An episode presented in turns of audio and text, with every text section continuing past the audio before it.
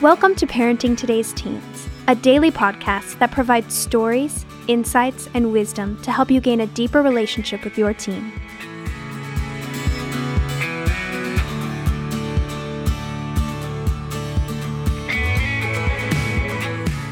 On today's episode, Mark Gregston and Wayne Shepherd talk about what to do when it seems like nothing is working for your teen.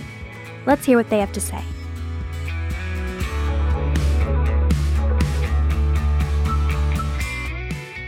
Mark, what do we do as parents when nothing works? Yeah. Buy more of my books. you know, I mean, people, people, people will read the books and they go, "Hey, I read the book. Nothing's working." And I go, "Okay, let's get on the phone and talk a little bit. Let's apply it a little bit." I mean, and it's a perfect opportunity to go, "Oh, well, then you need to buy another book and another one, and another one." I'm going, "No, don't do that." No. You know, I, I think there's a part of it that the frustration that most parents have is is when what I am doing that is so well intended, it's just not being effective. Mm-hmm. And so I try something different and I go, wait a minute, that's not working either. It worked with Junior, but it's not working with Missy. What's, that's what's right. wrong? Yeah, yeah. I mean, it's different between guys and girls, but it's different between kids and their personality types. What's effective for one is not going to be effective for the other. And so you've got to be somewhat fluid and adjust to the needs of your child. Now, moms, dads, scripture says, don't grow weary in doing good, mm-hmm. for in due time you will reap if you surely sow. Let me call into question this What are you sowing? You may be wanting tomatoes and you're sowing cucumber seeds. Doesn't you, work. you may be wanting corn and you're not putting out corn seed. I mean, you've got to look and say, what am I putting out there? Because if I'm not seeing something, it may not be that there's something wrong with tomatoes or there's something wrong with corn. It's just that it's not the right fruit that you want to see Mm-hmm. that would say, hey, it's working now. Let's answer some of those commonly asked questions when parents say, Nothing's working here. What do I yeah, do? yeah. I can't get my child to respond to me. They they won't listen to me. They don't want to spend time with They me. won't talk to me. Yeah, I, I I do the consequence thing, Mark, that you talk about all the time. But all that's left in their room is a mattress. We've taken everything away. We've painted the windows dark. We've turned off the electricity, and they don't have any hot water. And they're still belligerent, over controlling. You know, just manipulative kids. And I go, you know what? At given time, kids will respond to things. And if it gets to the point where you have exhausted all of your resources and and everything that you know and you've done everything and I mean and it's not working. That's where a heartlight where kids come and they spend time because nothing else is working. Heartlight is our residential counseling program for teenagers. Right, it is. And that's the last thing that you want to do. You don't want to send a child to Heartlight before they need it. So that's where we can give some direction. Try a number of things first. And here's some of the things we're going to be talking about. All right. What if they won't talk to me? What if I just get a grunt whenever I try to communicate yeah, yeah, with you know, I mean, which I think is is a great question because if they're not, then you've got to try a different language. You're you're speaking something different, and and I would, you know, there, there's a thing here that I think is important. You know, Scripture says before you look at the speck in somebody else's eye, look at the log in your own. And I know this: I can only change one person in this world. Me. and that's me, absolutely. and so I, this this is one of those things where I go, Lord, search me, know my heart, and see if there's any hurtful way in me then the reason I'm asking is because I don't see it. It may be a blind spot. You go, well, I don't see it. Well, why do you think they call it a blind spot? Because you don't see it. And so you're saying, Lord, show me. Okay, are you nagging all the time? Are you complaining? Are you ridiculing? Are you being sarcastic? Are you putting your child down? Are you shaming them? Are you guilting them? Are you pushing them to a point where they don't even want to engage because the minute they open their mouth, what they're going to get is more of the same and they're tired of it. I mean, you have to realize that kids are in survival mode. They're trying to keep on top of the water when they feel like this world is pulling them down. Hmm. And so, if I open my mouth one more time, I don't need one more thing to push me over the edge. Hmm. So, I have to look at the way that I engage with my child. You know what? This is where your spouse is probably true in their comments they make about the way that you engage. And somebody goes, "Now wait a minute." you don't know that guy. you know, you know, my wife tells me things that I don't like to hear. I mean, she just corrects me and 95% of the time she's right and the other Uh-huh. 5% of the time she's even more right. You know and so so look at each other and say what is it about the way that you engage with our child that's offending them? Mm-hmm. moms perhaps you're talking too much. Perhaps you're sharing your opinion too much. Dads perhaps you're being silent too much. Somewhere in between that it's different than where you are and it's got to be something that is engaging with the child. So so you you reflect upon your own style first off and say can i change that that would engage my child? And and the second thing that we mentioned earlier i always ask questions. Hmm. I'm one that always is going to sit down and ask questions and i don't share my opinion until somebody asks my opinion and so that creates the atmosphere that a child is looking and longing for something Good idea. I think sometimes we try to do so much for our kids, we answer everything that we never give them a sense to wonder about anything else, or they feel like if they answer us, I'm going to use it to ridicule them. Tell them where they're wrong, how they're violating Scripture, how they're violating God, how they're violating an upbringing. And so a no child, wonder they clam up. huh? Absolutely, a child eventually goes, you know what? I'm not talking anymore. I'm done. We also hear from parents who say, I'm completely exhausted.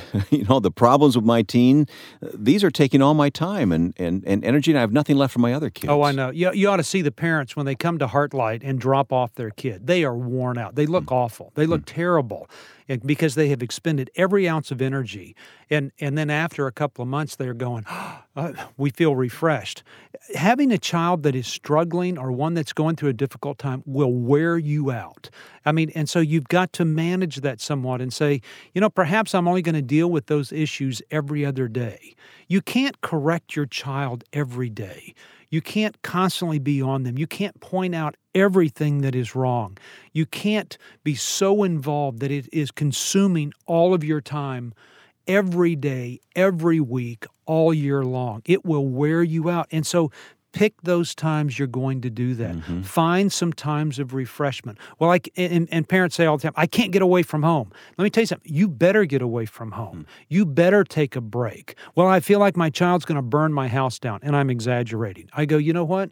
You're going to have to trust God in those things. You need to take a break and build some time that you can get some rest. Because if not, in your fatigue, you will become more emotional. You'll be you'll have an overstimulated response to a child doing something wrong and you will come across in a in a worse way than you really intended. You need some rest. All right, when nothing is working, uh, sometimes the family issues seem overwhelming, and parents need to get perspective and, and ask what are the warning signs that my teen is really going off the deep end? Yeah, you know, I, I think one of those first warning signs is that I feel overwhelmed. I feel worn out. I'm beat. Something's out of, out of whack here. It, it is, and and I think we become very used to it, be, you know, because we're exposed to it. I mean, parents come to me and say, "Well, my child is, is you know, is is is out of control," but it's really not that bad. I mean, they stole some things. They're smoking dope. They came home But drunk the other night. get in yeah. trouble, so. and and I think because they've been on this path that they've gotten used to, I, I say, "Wait a minute, stop for just a minute. Let's back up. Do you realize what you're saying?" Hmm. You know and they just don't realize the the problems that it's being caused. Your child's not getting out of bed. They dropped out of school. It's a very dark situation. They have a whole new set of friends. They're giving up those things that they once believed in. Now they hate. They they like things they always hated. They hate things they always liked. Those are signs that something else is going on and you can dance around it and keep active and and run 100 miles an hour in 100 different ways to avoid it. But the reality is your child is spinning out of control and you've got to address those issues On the other end of the spectrum, maybe they're overreacting. they could be.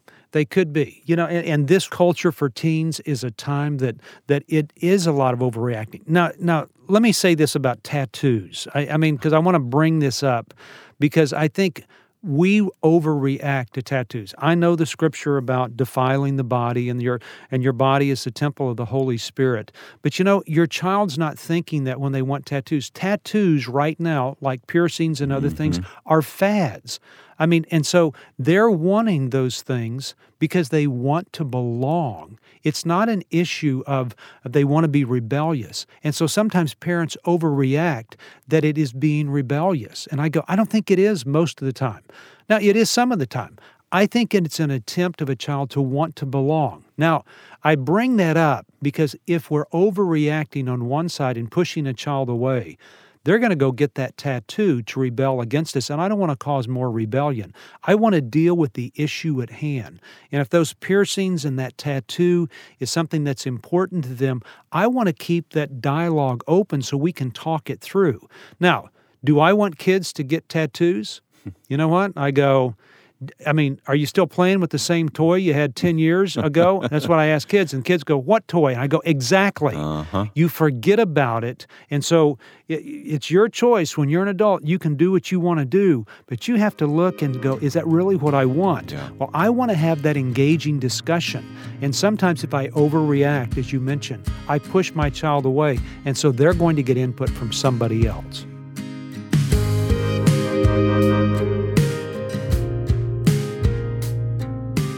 Over the years, Mark Gregston's one liners and devotional insights have been a source of encouragement, amusement, and inspiration for people all over the world. Now, the very best of these quotations have been collected into not one, not two, but three beautifully designed coffee table books that can be given as gifts, placed in a doctor's office, or placed in your own living room. Whether you're looking for wit, wisdom, encouragement, or even a challenge to dig deeper into the vital role of parents, all three volumes of Stepping Stones will deliver. Each beautifully bound hardback of Stepping Stones is $7.99, or you can get all three for $19.99. Visit parentingteenresources.org to get all three volumes of Stepping Stones today.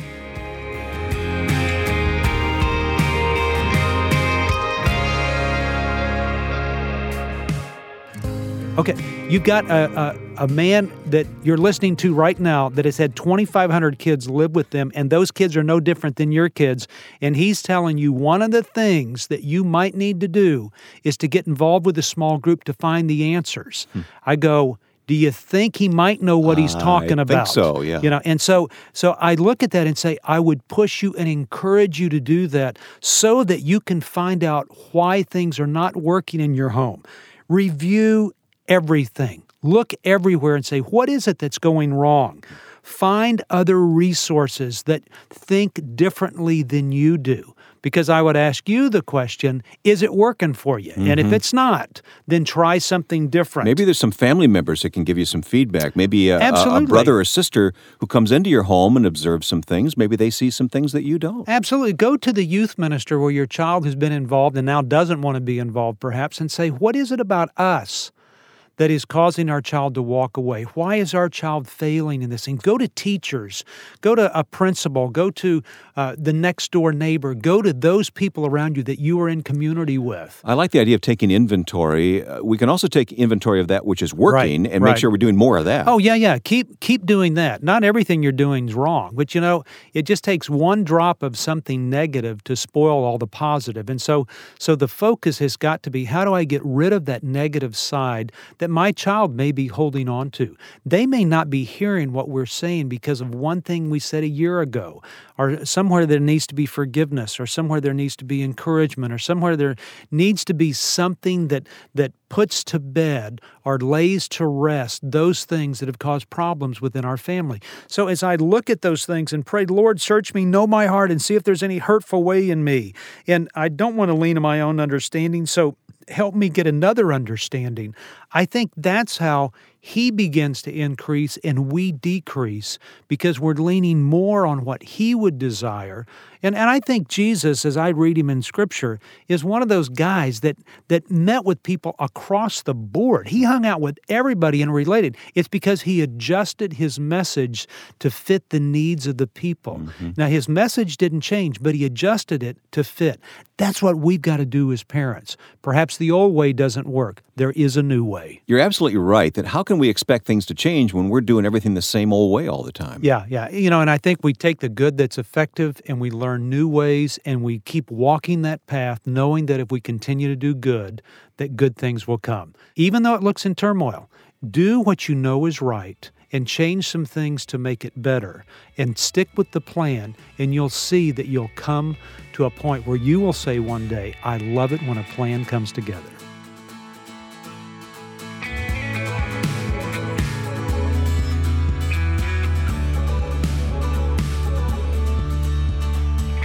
Thanks for listening to Parenting Today's Teens. For more information, visit parentingtodaysteens.org. And to learn more about Heartlight, visit heartlightministries.org. If this podcast has been helpful to your family, please share it or give us a quick rating and review on Apple Podcasts. Of course, you can listen to Parenting Today's Teens wherever you listen to podcasts. Join us tomorrow for another great episode. We'll talk to you then.